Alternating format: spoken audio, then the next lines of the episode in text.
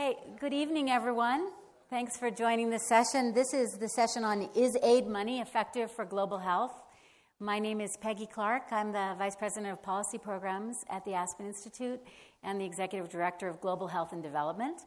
Uh, we know we have some competition out there, so we're really pleased that we have this committed group of people that care about global health and development assistance. So if you want to come closer, feel free. Um, we wish we had thought to offer wine and cheese and crackers for the cocktail hour, but, but I will offer you three fascinating individuals. Um, all three of them are personal heroes of mine. They happen to run three of the largest humanitarian assistance organizations in the world and work in some of the hardest places in the world to work. So, um, we will begin our session today with short bios. I want to tell you a little bit about each of them, and then we'll move into some questions. Um, Neil Keny-Guyer is on my right. Neil is the CEO of Mercy Corps. Um, I've actually known Neil since we were in our 20s when we met in the Afghan refugee camps in Pakistan when we worked for Save the Children. Ago. Ten years ago. Um, Neil is, this, is the CEO of Mercy Corps. Uh, he joined Mercy Corps in 1994.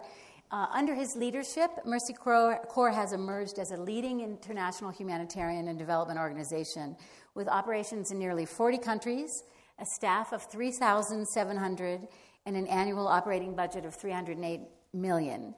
Uh, Mercy Corps has distinguished itself by working in some of the hardest places to work in the world, um, including Pakistan, Afghanistan, uh, Haiti, and other, um, and other places, and is often one of the first agencies in those environments. Um, Neil is from Tennessee, which you may not uh, know since he's in far flung corners of the world now. And he began his career working with uh, inner city kids in communities in school, communities at school and at risk youth in the inner cities of Washington, D.C. and Atlanta. He then worked with refugees in Thailand with Save the Children. Neil has an um, interesting set of, of um, relationships. He's on the Yale School of Management board. He's the one um, uh, graduate member on the Yale board. He serves on the board of Imaginations, and he lives in, in Portland, Oregon. Welcome, Neil. Uh, Nancy Aossey is uh, the head of International Medical Corps. International Medical Corps is a large uh, non governmental organization that's dedicated to saving lives and relieving suffering um, by delivering medical relief, healthcare training, and development programs to build self reliance. Um, Nancy became CEO shortly after its founding in 1980. Uh, Nancy has distinguished um, her, her life's work by um, providing testimony to a number of administrations on development assistance globally. It's one of the largest uh, humanitarian organizations in the world. Uh, Nancy also manages 3,500 staff and volunteers. And again, she works in some of the world's most challenging places D- Democratic Republic of Congo, Liberia, Ethiopia, Iraq, northern Uganda. Um, Nancy has uh, worked in Haiti in particular, and um, she has been honored by uh, Los Angeles as a woman who makes a difference in the year 2000, and she was named by Glamour magazine as one of the country's most outstanding young working women, among many other attributes. Um, and our last uh, speaker uh, today is we're really pleased to have Sophie Delaunay. Sophie is the director of the U.S. Division of Doctors Without Borders, Médecins Sans Frontières. I'm sure many of you are uh, very aware of their work in watching footage of the uh, earthquake in Haiti and elsewhere. Um, MSF uh, is an interesting organization. The principle, its principle is of providing independent and impartial medical care to people trapped by wars, epidemics, or natural disasters, regardless of race, ethnicity, religion, or political ideology.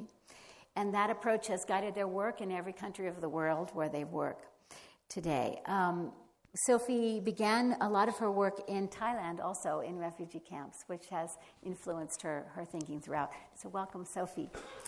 Good. So let's get started. I'd like to start um, by helping you to know, in the same way that I know some of these incredible individuals. Um, and one might ask why you would choose to uh, take a career working in a place like uh, Northern Sudan uh, or Haiti or Afghanistan. And so, Neil, I'd like to start with you. Um, can you tell us a little bit about what in your own life made you decide to commit your life's work to helping the disadvantaged and to working in some of the hardest places in the planet? Um, was there a moment when you decided that you could make a difference in those kinds of places? Hmm. Um, thanks, Peggy. The first thing I'd want to um, say is that since Peggy mentioned I was from Tennessee, is that you know the fact that I'm starting to speak first. My grandmother and mother would both roll over in their graves and be smacking me for going first. Uh, so I apologize. But then they would probably say, you know, whenever there's three roses, there always has to be one thorn. So I will start with that and and just say that you, you know, for me as a child, kind of on the tail end of the '60s, the tail end of Vietnam, uh, grew up in the South during the civil rights movement. That those those forces influenced and shaped who I am, and I had a chance to learn from and grow from and be with inner city kids, and I, you know, felt a calling during the killing fields of Cambodia, and it really was the firsthand witness overseas, both of, of the needs and, and frankly, of, of how much one grows as an individual um, through service, but also through being touched by these amazing ordinary heroes that you know we all encounter and experience in our work all over the world. And you know, I feel very my life's been very blessed and graced by that. Good, thank you. Um, Sophie, let me ask you um, Doctors Without Borders, MSF, is an organization that I think many, has become sort of a household word now. Many people know about it. And I think um, I can probably speak for everyone in this room to say, watching some of the footage, for, for, example, of the, of the recent Haiti earthquake, was really, really difficult to watch and hard to imagine you being there and your staff being there. So I'd like to ask you, what about your own personal philosophy?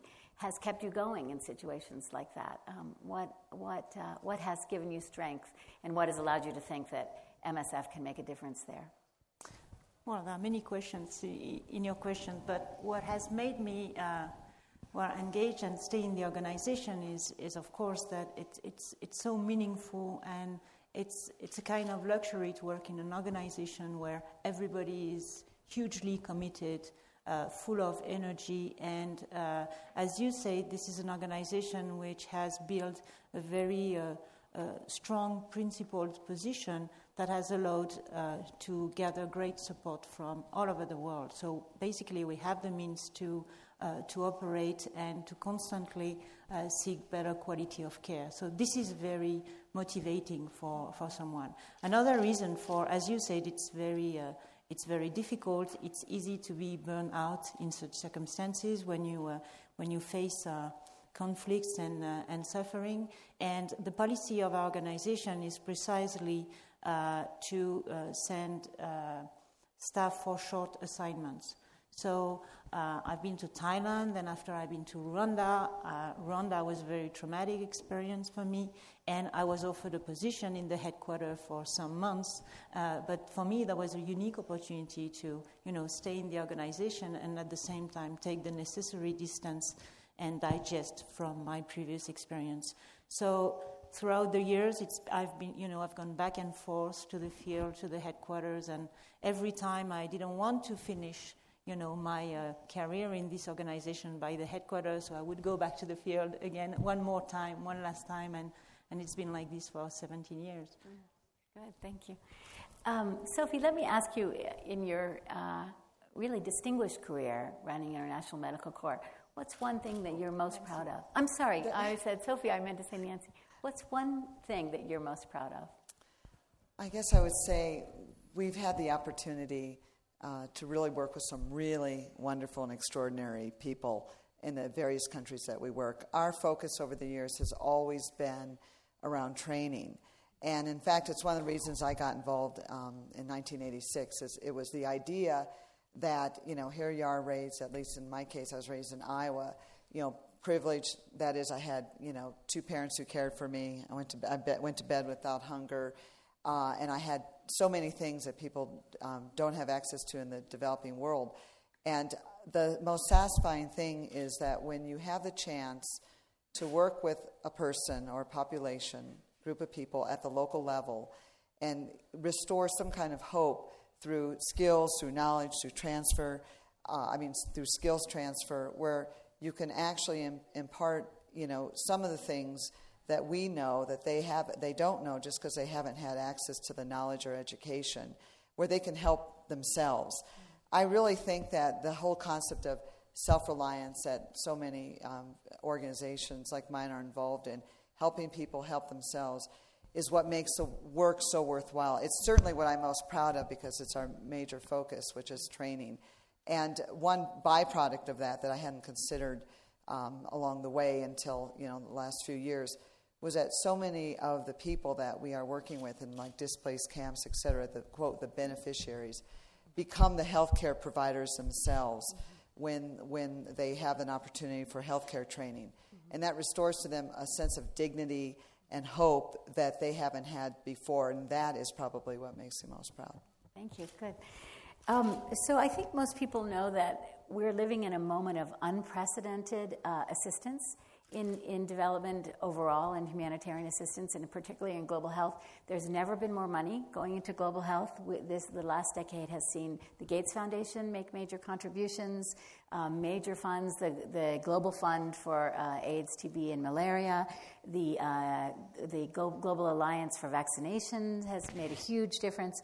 Um, and in some countries, we have seen some real successes. We've seen um, reductions in malaria, we've seen reductions in, in, in, child mortality, but in many of the poorest countries, the needle is really not moving, in particular in Africa. Um, Neil, let me ask you whether that's your observation, whether you think that's the case, um, and, and why you think that is, and if you think we should all still believe in development assistance, even though we are recognizing that we aren't making as much progress as we should be? Well, first, yes, we should all still believe in development assistance because without that, um, you know, I think our, our hopes really would diminish. And I think the bigger picture story, you know, is one of, of some fairly dramatic successes. If you take, you know, the total developing world and you just look at how infant mortality rates have come down, child mortality rates have come down, um, you know, maternal morbidity rates have come down. Uh, the Gavi Alliance, 34 million people saved. There's some really impressive stories out there. The sort of, or I see Chris here, organizations like PATH who bring such innovation, you know, and blend kind of market principles, uh, have done amazing, amazing things. But if you sort of, if I don't know how many people here have read The Bottom Billion, Paul Collier's book. If you but, but if you take the bottom billion, that, that seemingly are these folks that are trapped in about 50, 55 countries, 70% of that population lives in Africa, it's a different, it's a different story. So if you take the, the developing world as a whole, uh, life expectancy has risen for those countries not in the bottom billion have ris- has risen to 67 those people who live in the bottom billion, it's 50. If you look at child mortality, the rate in um, those in the bottom billion is 14%. Elsewhere in the developing world, it's 4%. If you take child malnutrition, it's 36% uh, in those people in the bottom billion, and elsewhere it's 20%.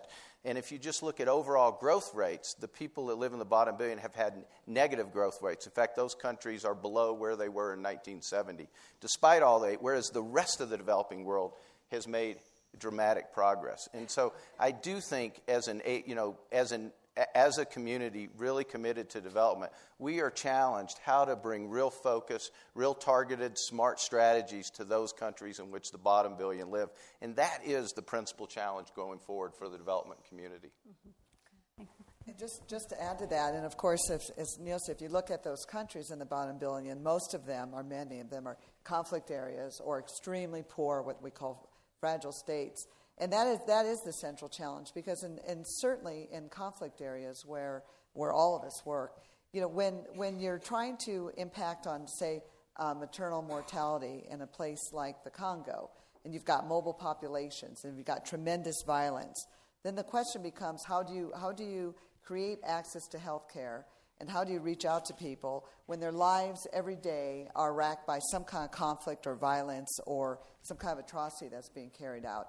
And I think that there's been reluctance for, uh, for donors to take a risk in some of these countries. And these countries are the hardest hit. I mean, these are the places where we need to be, where we need to figure out strategies, where we need to problem solve. We need to look at and say, okay, populations move, you have spontaneous settlements. The situation today may have been different from the situation six months ago in a place like Afghanistan or Darfur. So what do we do about it? And how do we, how do we overcome the problems that come with uh, helping, trying to help people in conflict areas. And I would say there's a way to do it. There's absolutely a way to do it. But it's not a surprise that people living in places like that have had the least amount, I would say, of progress overall. Um, Sophie, let me ask you um, MSF goes into really difficult situations and often tries to be the first in. What's your formula? What's your approach? How do you, when you land right after the tsunami, for example, or right after the earthquake in Haiti, what, what has made MSF successful and what are the challenges it faces? Well, first of all, um, after 40 years of history, we've, you know, we've evolved and we could have made the choice of expanding our mandate, as we could say, and uh, our scope of activity. Actually, we made the opposite choice. We considered that, uh, despite of the magnitude of the needs, but given the uh, uh, development of the aid community, it was important for us, you know, not to try to do everything. So we decided to focus on what we did the best. That was really acute emergencies, response to crises, especially working in in conflict areas. And this is where we develop the expertise, both in logistics but also you know, in, uh, in our approach to medical care. Try to constantly upgrade the standard of care, even in the worst conditions. And I think that actually what makes us successful, more successful sometimes than others, also is a combination of factors. Is of course this, you know, uh, experience that we've gathered. It's the amazing um, energy that we have in the organization by, you know, having new, uh, fresh, fresh blood uh, constantly. But also, it's, uh, it's sometimes opportunities. We've been immediately react, reactive in the Haiti earthquake mm-hmm. because we were there. We were in Port au Prince, we had hospitals, we had surgeons, we had been working there since 1991. We had 300 staff working there already. Mm-hmm. So, of course, it makes you, you know, more. Uh, uh, more reactive, and we could save our, uh, our medical stock, so we could also immediately treat the patients. Uh, it was more difficult in Pakistan in 2004 where, for the earthquake because we did not know the area, we had to rely on other networks that we had not developed, etc. So it, it really, de- you know, depend uh, uh, from the, uh, yeah, the, the context. But since we're working in 70 countries, and in some of them they've been at war for so many years, it's true that in the Congo, as uh, Nancy said, or in Sudan or in Somalia, we have a good knowledge of the environment. People know us, and it makes us even more reactive to the emergencies. Mm-hmm. Good, thank you. Um, I want to ask all three of you what, what's your sense of breakthroughs that are on the horizon in terms of um, development assistance and humanitarian assistance in health. What are some of the things that you're most excited about that you're embracing as organizations that really could be game changers in terms of m- m- having significant impact um, in the work that you well, do? I'll jump in. I think one real positive development has been the shift away. It's taken some time, but the shift away from stovepipe or vertical funding and more into integrated programming. Um, we're starting to see that you know a number of major donors have been listening, you know, to our, I guess our um, complaints over the years about these very disease-specific kinds of programs that create this tremendous dysfunction within the whole global um, health community, and um, you know that's been heard, and as a result of that, they're they're taking a more of an integrated approach because this is how we all work. I mean, you you know, you can't work in these narrow little silos, of course. And in fact, it doesn't even play out that way at the village level. So I think that the, the holistic, integrated programming, the outlook that you really have to be look at something as an integrated issue and approach it that way and therefore you have to line the funding mechanisms up that as well that way as well because when the funding streams are lined up in a dysfunctional way we all behave in a dysfunctional way because we're all twisting ourselves into knots to make ourselves fit into the funding streams. So I think there's a recognition. Um, I'm glad to see that. And I think that that will, over time, be a big game changer, assuming that it happens more quickly. Neil, can you weigh in on that question? Yeah, I, I actually think I'm always, I'm tempted to kind of pull this around and pull it out and go. I think this has, you know, as much potential to be a game changer in terms of development, particularly in terms of healthcare, is almost anything that's come along in many, many years. I mean, when you look at, you know, the potential to just, you know, map data in terms of child survival, you know, to really map, uh, you know, where, where pandemics might occur, to do, you know, connect community health workers in remote villages with information elsewhere. It's powerful. Or when you think of the partnerships that are emerging between the telcos and NGOs, community groups, the private sector, uh, you know, in terms of financial services and elsewhere, this is one of the most powerful things that I've seen. And I think it's part of, at least in my lifetime, you sort of think of there have been three big waves of development. You might say the first wave was bilateral kind of aid. The second wave was kind of the era of the NGOs, civil society, sort of our era. And then I think there, there has been this kind of wave of started kind of social entrepreneurship, social innovation, and now social enterprise that's bringing in kind of a blending of for profit, not for profit solutions that's pushing all of us traditional aid organizations to think differently, to do things differently. And I think it's representing the possibilities of breakthroughs now that are, are really, really exciting in so many ways. Mm-hmm. Good, great. Um, I think most of us are aware of the fact that some of the recent uh, uh, crises in the world have generated huge amounts of private donor dollars assistance. People all over the world, huge amounts of money went to your organizations, many of your organizations, for the tsunami, for Haiti, um, and others. And I think in some ways it really transformed some of the development organizations that received those funds. But Sophie told me a story this morning of a little boy, 10 year old boy, who sent $10 to Haiti. And there's a story written about him in The Onion, and he wanted to know where his $10 went. So he went to Haiti to see if he could find what happened with his $10. And uh, Sophie says there's quite a funny story about what he found. But I'd like to ask you all to comment on two questions. One, do you think that the public cares more about what's happening in the world with development assistance? Uh, and is, is increased funding from individuals a part of that? And two, what can you say about what this little boy found? And uh, and tell us that story as it relates to sort of the question of effectiveness of aid. Um, it's difficult to say if people care more, but people are. First, tell the story about the little boy. Well, I think you told the story well, already. What did he find? Well, he saw many land cruisers all around Port-au-Prince and hospitals everywhere and patients and food, and he just couldn't find out where his specific ten dollar went. But I think uh, the the answer to this question is really, as far as MSF is concerned, we've spent you know ten million is $10, 10 million times his $10 in, uh, in this emergency. Um, so, uh, is the public more aware or more care more than before?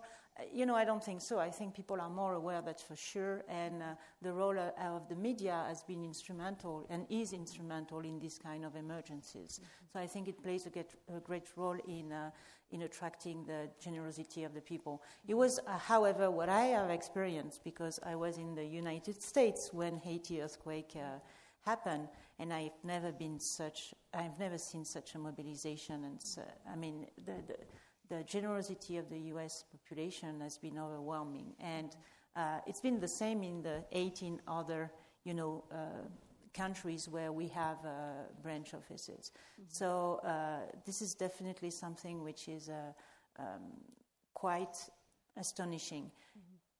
Mm-hmm. Regarding the, I would not compare Haiti and the tsunami because although the reaction of the public has been quite similar, uh, these situations are completely different.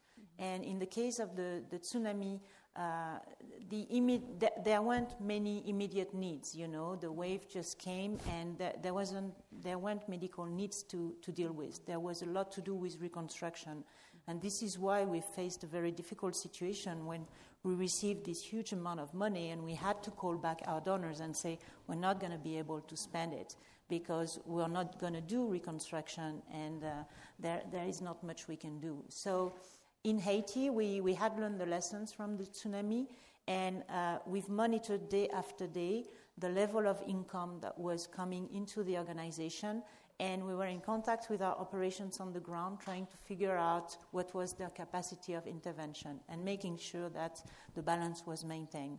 Uh, and I think it's been, uh, it's been really a success because we've received uh, 110 million euro for, for Haiti all over the world, and our budget for 2010 uh, is going to be uh, 90 million euros. So we know we have 20 million left for next year, but we know we're going to need much more than that. But at least uh, the money that was sent for the emergency will, will be in a capacity uh, to, uh, to use it for that purpose. Mm-hmm. Nancy, do you want? Yeah, I just want to comment a little bit about the effect of the media. And the, um, so I'm going to go back to 1991 during the height of the famine in, the, in Somalia, for those of you who remember that. And we um, had been working there for about a year. And Bosnia was also, you know, later on happening, uh, but it was uh, starting to break through. And we had a hard time uh, raising money uh, for Somalia. And then the media came in, the cameras came in, and it's hard to believe it. This is when headline news was really getting big. Uh, and suddenly, Somalia explodes on, you know, into every television around the world and, uh, and, and that was a big, I guess, game changer in, in emergencies because suddenly far off, you know, place no, no, no one really cared about. Uh, Rwanda was another example. I remember the, um, I was there during the genocide, and it wasn't until all the people moved to Zaire, the camps, and suddenly, you know, the media was there, and, and suddenly money flows. The money flows that come in from emergencies are really significant there's this window of time, and that is because the public cares. They are connected, like with the tsunami. Everyone was watching, people on holiday, but people were paying attention, and in real time, they saw this happening, and they immediately started writing checks. In Darfur, I remember being interviewed about the movie Hotel Rwanda. Uh, and because I was, as I mentioned, I was there during the genocide in Rwanda. And so they're interviewing me 10 years later about what I thought of the movie. Meanwhile, we had um, Darfur going on, and Darfur had not yet kind of exploded onto the front pages of the newspapers. Over time, Darfur became more of an issue. The media started covering it. It was more of a chronic emergency, and suddenly funds started to flow to Darfur. So there is the silent emergency versus the one we see in real time every day has had a profound effect on the way money is raised around emergencies. The flip side of that is um, places that are really in need of resources so often get shortchanged because people are always funding the emergency. Mm-hmm. Neil, do you want to weigh in on that, on the U.S. public engagement, and if you think people care, and how do you get them to care about this issue? I think people care greatly, and I think not just the media, but sort of the whole new applications of the media with social networks and so forth and the ability of organizations like you know IMC and MSF and others and ourselves to be able to bring it real time. You know, we've got our, our aid workers are out vlogging. You know, you can bring video, real time video. It's not slick, it's grainy. You can actually train, you know, the people you work with, nationals from those areas. And so there's a whole education component going on that's engaging people. You're seeing it, you know, in high schools all across this country. You're seeing it in colleges across the, the country. And you're seeing people make a connection, um, you know, between issues. And sort of, I think there's this great awareness that there's kind of a seamless web of compassion, you know, that connects a homeless child in this country with a hungry child somewhere else. And, and I, you know, starting to get that sense that, and to the degree that we can make a difference, it's by thinking along that seamless web, you know, and because it, it makes everyone your neighbor. That's great. I appreciate that, Neil. You know, I have to ask this question. Um, all three of you are running organizations where some of your staff are in, are in quite dangerous situations. And um, we hear about this in the news, we're aware of this. I know you can't speak about specific cases, but I, I can only imagine what it's like to be the leader of an organization when you're dealing with a situation like that. And it seems as if it's getting more dangerous, particularly for American organizations. Um, can you comment to us a little bit about how you handle that situation, if it is different? Um, what, what's your sense of, of what that means for the work that you do? do? Does it mean you have to leave countries like Pakistan?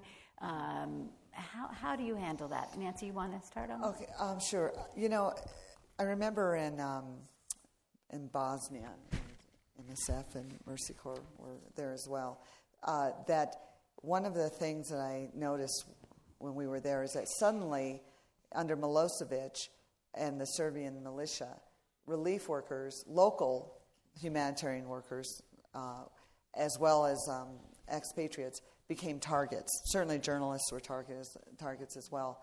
Whereas if you were, used to be wrong place, wrong time, you got injured in the 80s, or I guess I'd say, but I guess in the early 90s, that changed. And I saw a fundamental shift of where you became the target. And certainly since then, this has been increasing. It's a little bit like, in some ways, the elephant in the room. Security uh, is a huge issue. And one of the reasons it's a huge issue is that in our case, we're working closely with local populations. We're training the individual health worker. That individual health worker goes out into the community and they want to do something good. They may not want to grow poppies or you know to produce heroin or be gun runners or whatever. They want to do something to help their community. Well, they become targets. It's one thing when you send someone from the outside, they become a target. Some, you know, you can get them out. But people go back to their communities. They live in their communities. These are their countries. Their families are in their, these communities.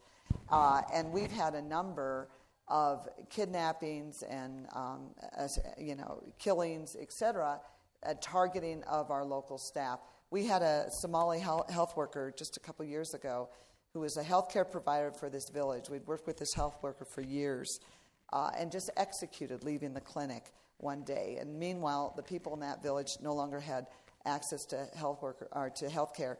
We keep this quiet because you know it, we keep it out of the media because we're in these situations all the time and they we don't want to um, re- jeopardize the security or safety of our local staff and we don't want to jeopardize our ability to get them out safely if they are in a kidnapping situation so it's a real real problem neal can you weigh in on this question yeah, I'm sure for all of us, you know, every morning, you know, you wake up and say a little prayer. You hope you're not hearing of the death or the kidnapping of some staff. I can share, you know, we're dealing with four staff who were kidnapped in Pakistan right now, which made the news, and one and one was executed, and we're still trying to get three other folks back who are who are held in Pakistan right now.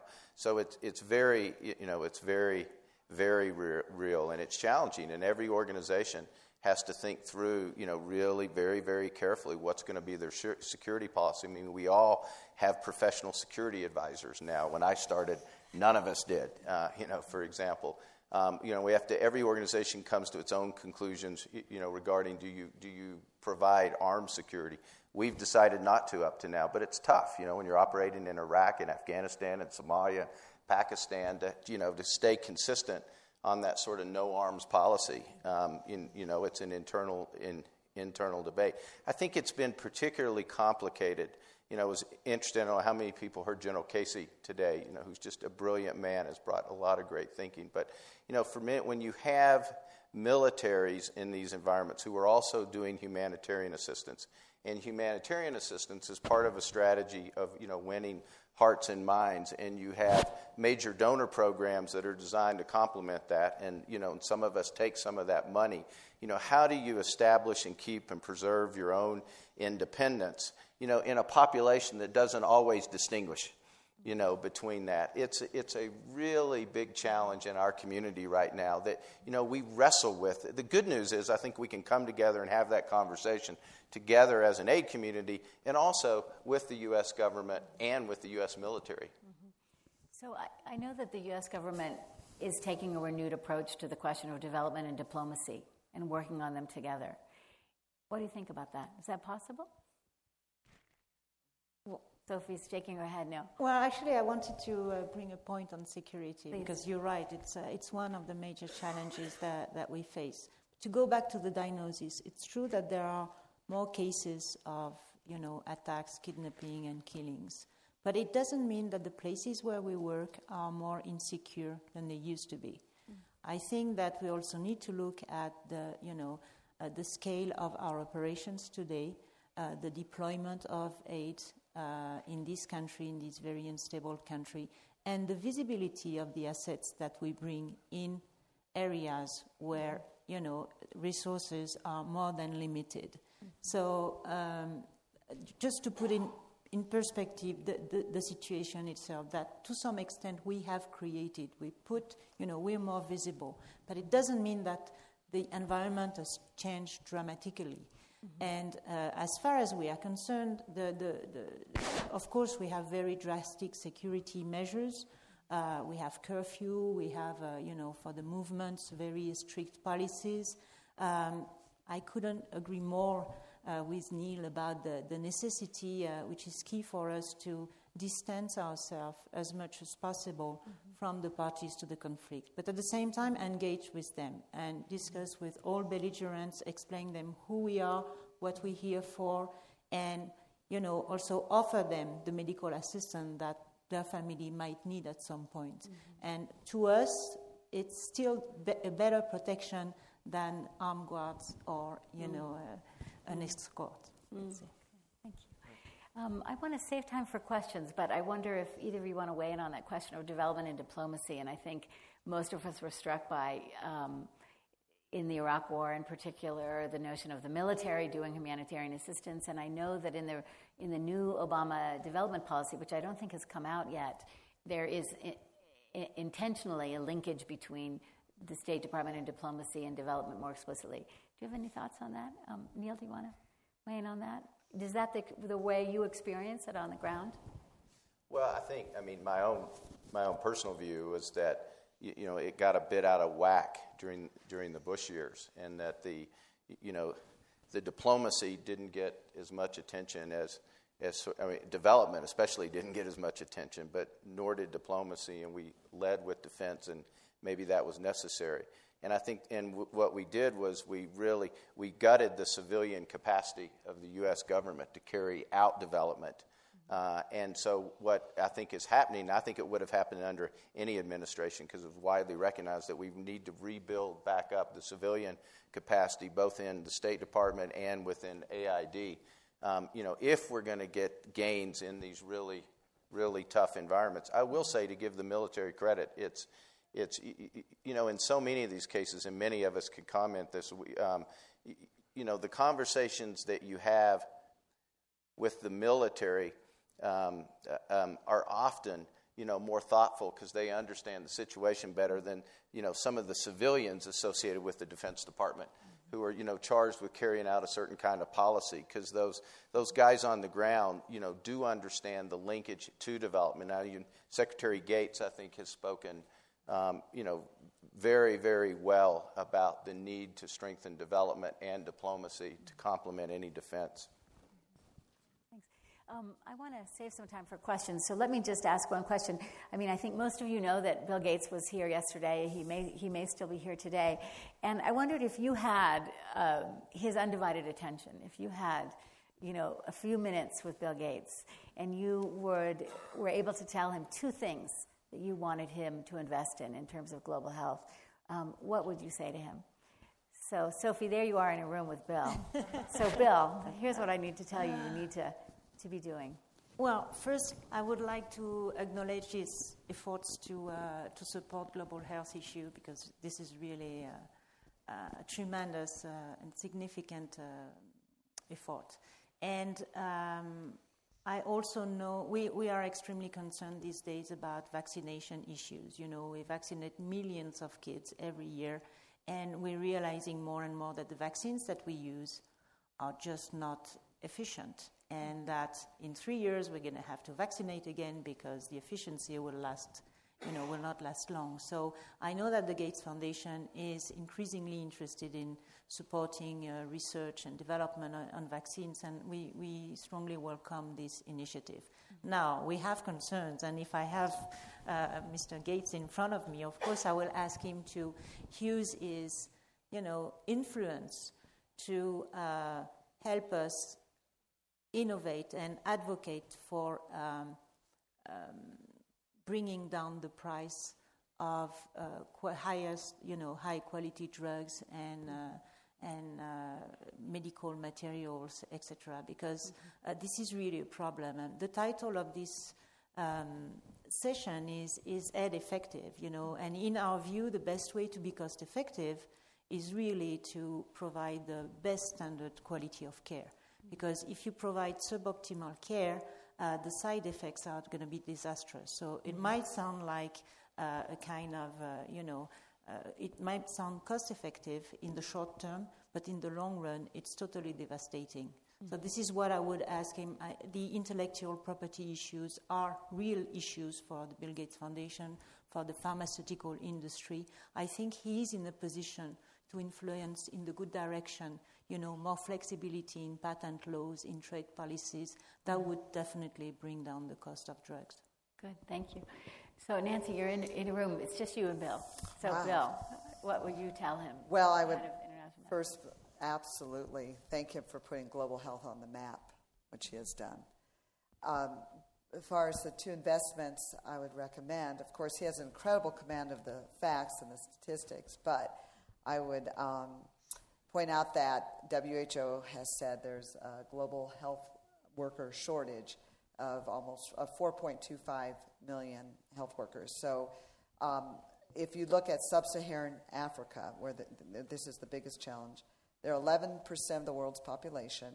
They carry about 25% of the global burden of disease, and yet they have 3% of the world's health workers.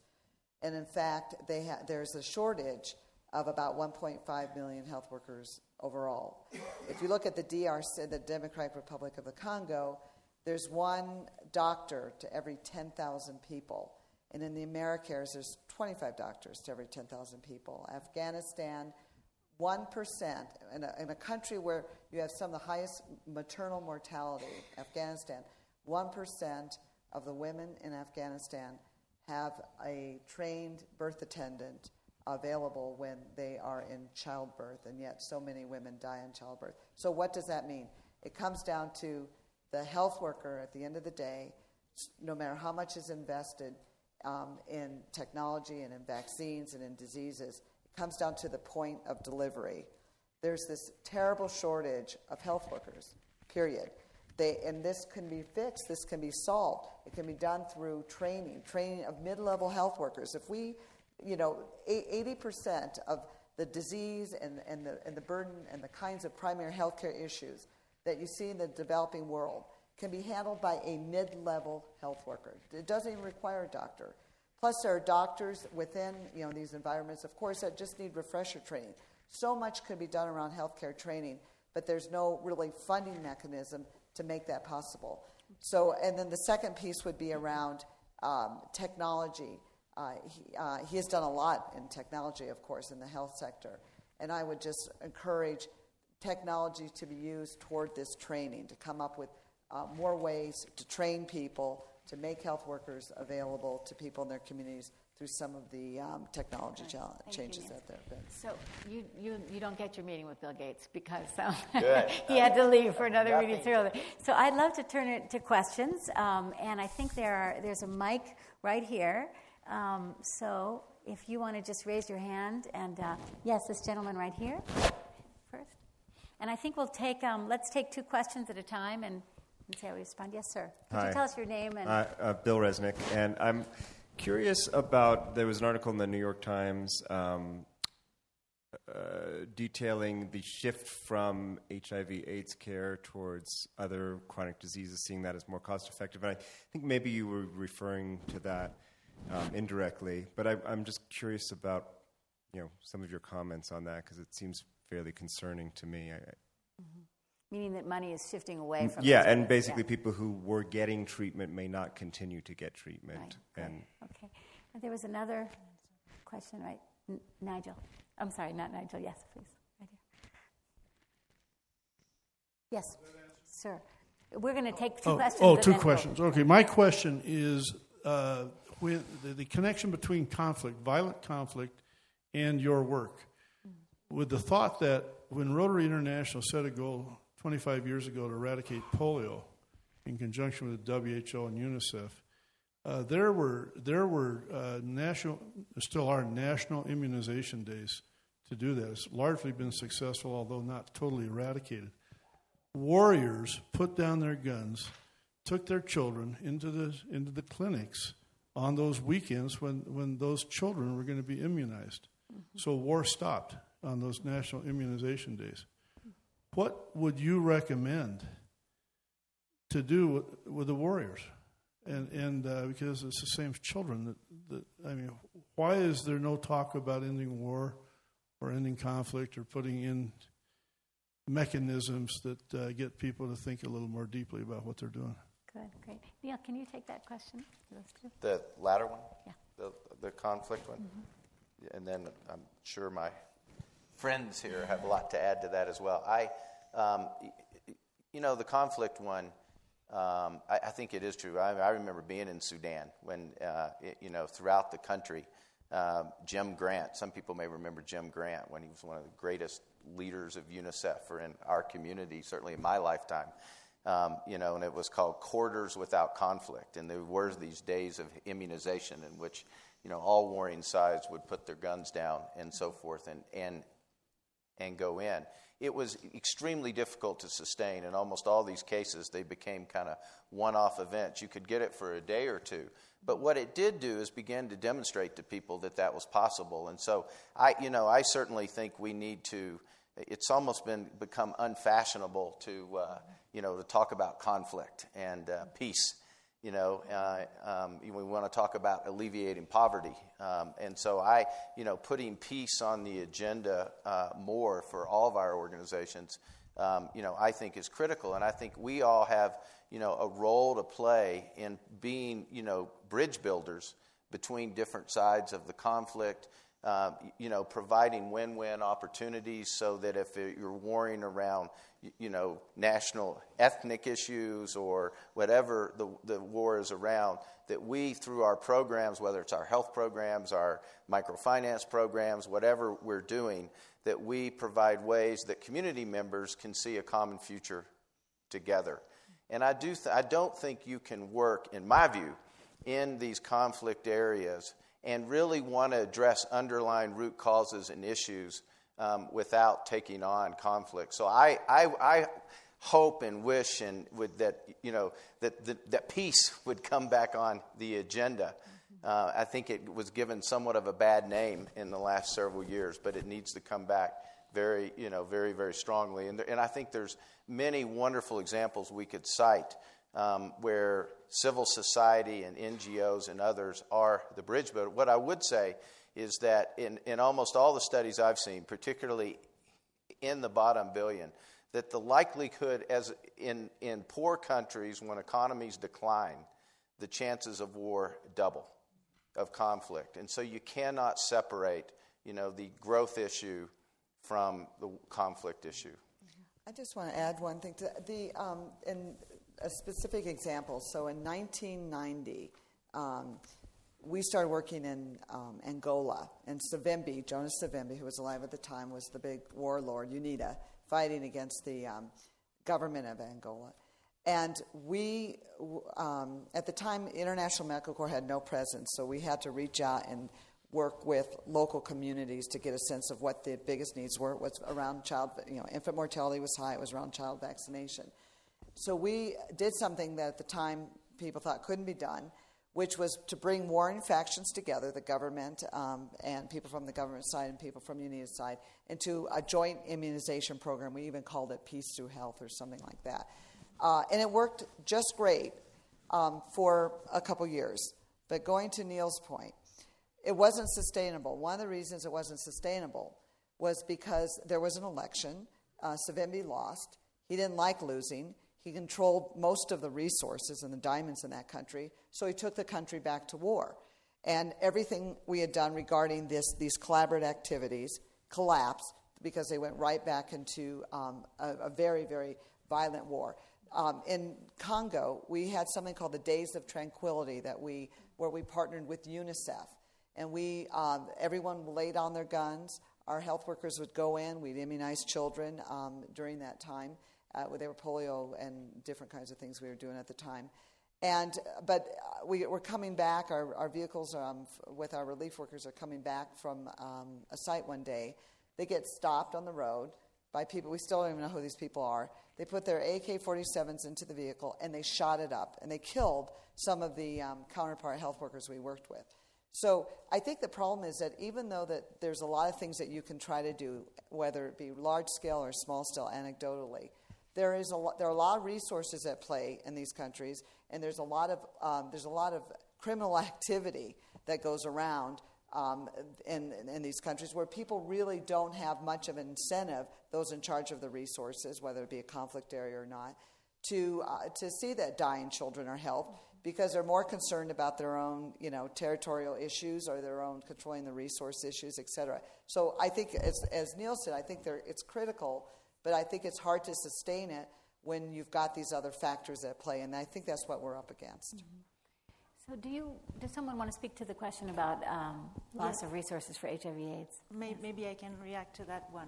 Actually, this uh, discussion started with the, global health in, when the Global Health Initiative plan were, was set up, and um, uh, at that time, so. Uh, malnutrition and neglected disease and mother and child health care was introduced in the Global Health Initiative together with the traditional PEPFAR uh, support for, for HIV. Uh, the thing is that the PEPFAR support was uh, not increased, and uh, of course, this was compensated by an increasing support to other diseases. So, our position on that is of course, we, we welcome the attention given to uh, malnutrition and neglected tropical disease and mother and child health care. You know, we, we deliver 100,000 babies every year, so we know it's a, it's a, it's a real issue. Uh, malnutrition has been, uh, we've long advocated for more attention and better quality food aid to tackle malnutrition. And neglected disease, of course, tropical neglected disease is by definition very, very neglected, and we, we want more attention on that. But we don't want this to happen at the expense of HIV mm-hmm. because uh, there are huge global health needs. We think that we need to address all of them. You know, it would be like, okay, we don't intervene in Haiti because we have another earthquake, you know, in, uh, in Guatemala. Mm-hmm. Well, no, unfortunately, we have no choice, right? And uh, in, in, within our own capacity, we, we need to intervene. So we believe that the governments should continue the fight for HIV mm-hmm. and not at the uh, and, and at the same time be more aware. So you will say resources are limited, and of course they are limited, but our capacity of innovation is not limited, mm-hmm. and there are many. Uh, pros- you know, interesting prospect for more sustainable funding streams like the financial transaction tax, like what UNITAID created mm-hmm. a few years ago. So we have some possibilities to provide sustainable funding to these kind of programs mm-hmm. for health. And I think that you know it's, it's, it's no time to quit. There are still 10 million people in need of treatment for HIV. If we don't give them treatment, it's going to cost much more to put them on second line to treat the side effects, and the human and social cost is going to be astronomical. So that's the position that we defend on. Uh. Thank you, Sophie. Are there other questions? We're coming to the end of our time. Um, let's take a couple more. This gentleman over here, and then. Um, hi, my question is dealing with the reality of resource constraint and also thinking about your choices and specialization. So, uh, you already mentioned that MSF has f- chosen to focus on acute crises. My curiosity is when you're not in a donor driven environment that's telling you where to allocate resources, either because a crisis has happened or because the Gates Foundation has said, we're going to prioritize this. Would you consider focusing more heavily on not on conflict environments? So, for example, in India, where you talk about maternal health, you talk about tuberculosis, malnutrition, the quantity of problems are massive. The government functions slightly better, and the sort of uh, treatments that you folks are able to introduce would have a massive and potentially more sustainable impact on people's health. Um, appreciating that there's so much need and it's incredibly emotional and required in conflict areas, but I'm thinking about how you would approach resource trade off. Mm-hmm. Good. Excellent question. Let's take the one other question, the woman right there, and then, and oh, okay, right. Do you have the mic in your hand? Sorry, I can't see. Okay. We'll go first with her and then we'll take your question just next. Uh, Patricia you. Ellis, Women's Foreign Policy Group. Um, I used to be a journalist for the MacNeil/Lehrer NewsHour, So even before Somalia, I remember Ethiopia. And all of a sudden, we got tape from the BBC, and Ethiopia was a big issue, and everyone, Americans were responding and all of that. But during that time, and, and of course, what it meant was a lot of other issues, I can second what you said, are mm-hmm. not covered just because there was not video. And I think this is a real problem, and there have to be other means. And obviously, today with blogs and, and other things like that, it might be a little different. But the other point I wanted to raise was that what we found was that people were jog- jogging to get on the air because that meant funding. And I would like to have you address this issue of coordination, collaboration, and competition, um, both, you know, whether to get on television or how it works on the ground.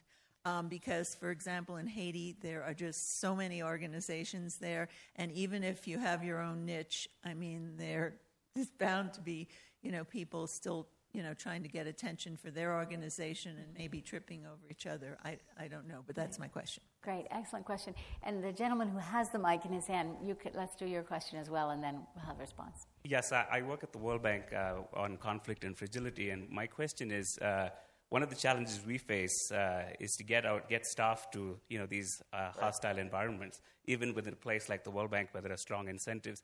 I suspect you know you do as well in your organizations. And I'm wondering uh, other, other ways, uh, innovative ways of attracting the best and the brightest to go and work in fragile environments, especially where there are global health challenges. I was just reading this article in the New Yorker.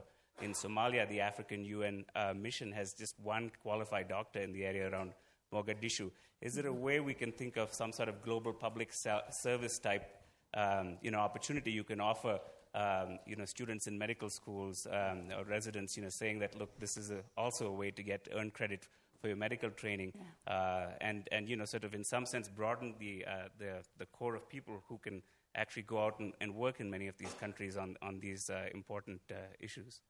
Great, excellent questions. Um, anybody want to jump on one? I'll jump on the um, the question around fundraising and emergencies. Uh, the, there's certainly been an, a remarkable change in the way money is raised, as I mentioned earlier, around emergencies because of them playing out on our televisions or blogs or whatever in real time. And um, that, I think, in itself has created both an opportunity, but I, would say a downside, at least for me personally, um, that I've been somewhat disappointed by uh, our, our general behavior um, in, in that environment. First of all, you know, we all collaborate on the ground. We're all friends. I mean, we all respect one another's work. And in fact, there's been a lot of effort around building that kind of collaboration and coordination. Sometimes it's country specific, or sometimes it depends on the personalities of the country directors in a particular area. But um, for the most part, um, you know, we've worked with MSF in a number of areas, with Mercy Corps in a number of areas, and it's always been a collegial operational relationship. Uh, and at, you know, and at the CE level, uh, CEO level tends to be true. It breaks down, I think, in my opinion, at the fundraising level. And part of that is because we are under tremendous pressure in that golden hour of raising money. And I'm unhappy about that, not only because my group is not good at marketing, which is why many of you may not have heard of International Medical Corps, but because I think it just brings out behavior that is not the best of in any of us we, we, we know that a lot of the money is going to be raised in those golden hours. So, you know, like maniacs, we're trying to get our locals out there and, and then get on the, uh, you know, the news feeds and get the 800 number out there. And, you know, at the same time, we're, we're organizing our operational responses like, like we did also in Haiti. We're at the same time saying, well, we, you know, we, we got to be here. We have to make sure we're, we uh, got coverage there. I was teasing Neal earlier. CNN was covering something about the little boy Monley pulled from the rubble. That, those, that was International Medical Corps teams, and uh, CNN put up Mercy Corps as the, as the one to give to during that whole time. And, uh, and, our, and, our, you know, and I thought to myself, you know, what, what difference does it make? It's the greater good. We went on to the telethon. We did not share in the proceeds, but we went on to the telethon just to help raise money around Haiti. But, uh, but the flip side of that is if you don't have enough money, then you can't do what you feel like you want to do. My organization did not raise enough money in Haiti, and we are there for the long term, and we don't feel we can do enough. So I think that it, I think it, to some extent, it's the reality of what we're dealing with. We have to get out there, and we have to raise money during that golden hour. But I, I don't like it. I don't like it because I don't think it brings out the best in us, and I think there's a lot of dysfunction in the way that money is raised. That the you know household names are the ones who are better in marketing are raising the lion's share of the, of the money, and because we're not as advanced in marketing, we're not. So, again, personal opinion. Good, Neal. Well, maybe I'll take the resource allocation one because that, that's And, uh, a, I think a we- I great think we question. probably are coming to the and a end of our quick, golden but hour I'll in just terms of and but I'll just answer it for us. Is that um, y- you know I actually think that, and I put India into that rest of the developing world, even though that's where the numbers are and everyone talks about scale. I don't think that's where we add the greatest value. I think there's tremendous capacity in India. It's sort of the you know it's the laboratory of social innovation in so many ways. There's wonderful Indian NGOs. There are others that you know I you know I actually do buy the Paul Collier thesis, and I think it is important for the stability of of our planet that we really find a way to address the bottom billion. The indicators in India and China and Indonesia and so many other places are moving in the right direction you know, and they could move faster with investment. But I, I actually would encourage some of those that are investing in India because it is a little easier because it is more stable and certainly the needs are there to come on and take a little more risk, you know, in the in the C, you know, in the CARs of the world, in the Somalias of the world, and the DRCs of the world, because you can do social innovation there as well. And I think if we could bring in a lot of those players who have tended to focus in Bangladesh and in, and in India, um, you know, I think we'd be making more progress, uh, frankly, in terms of the bottom billion. Great. So I think, unfortunately, we're out of time. We've gone a little bit over, but I, I really just want to, us to give a round of applause. You know, Sophie and Nancy and Neal. Um,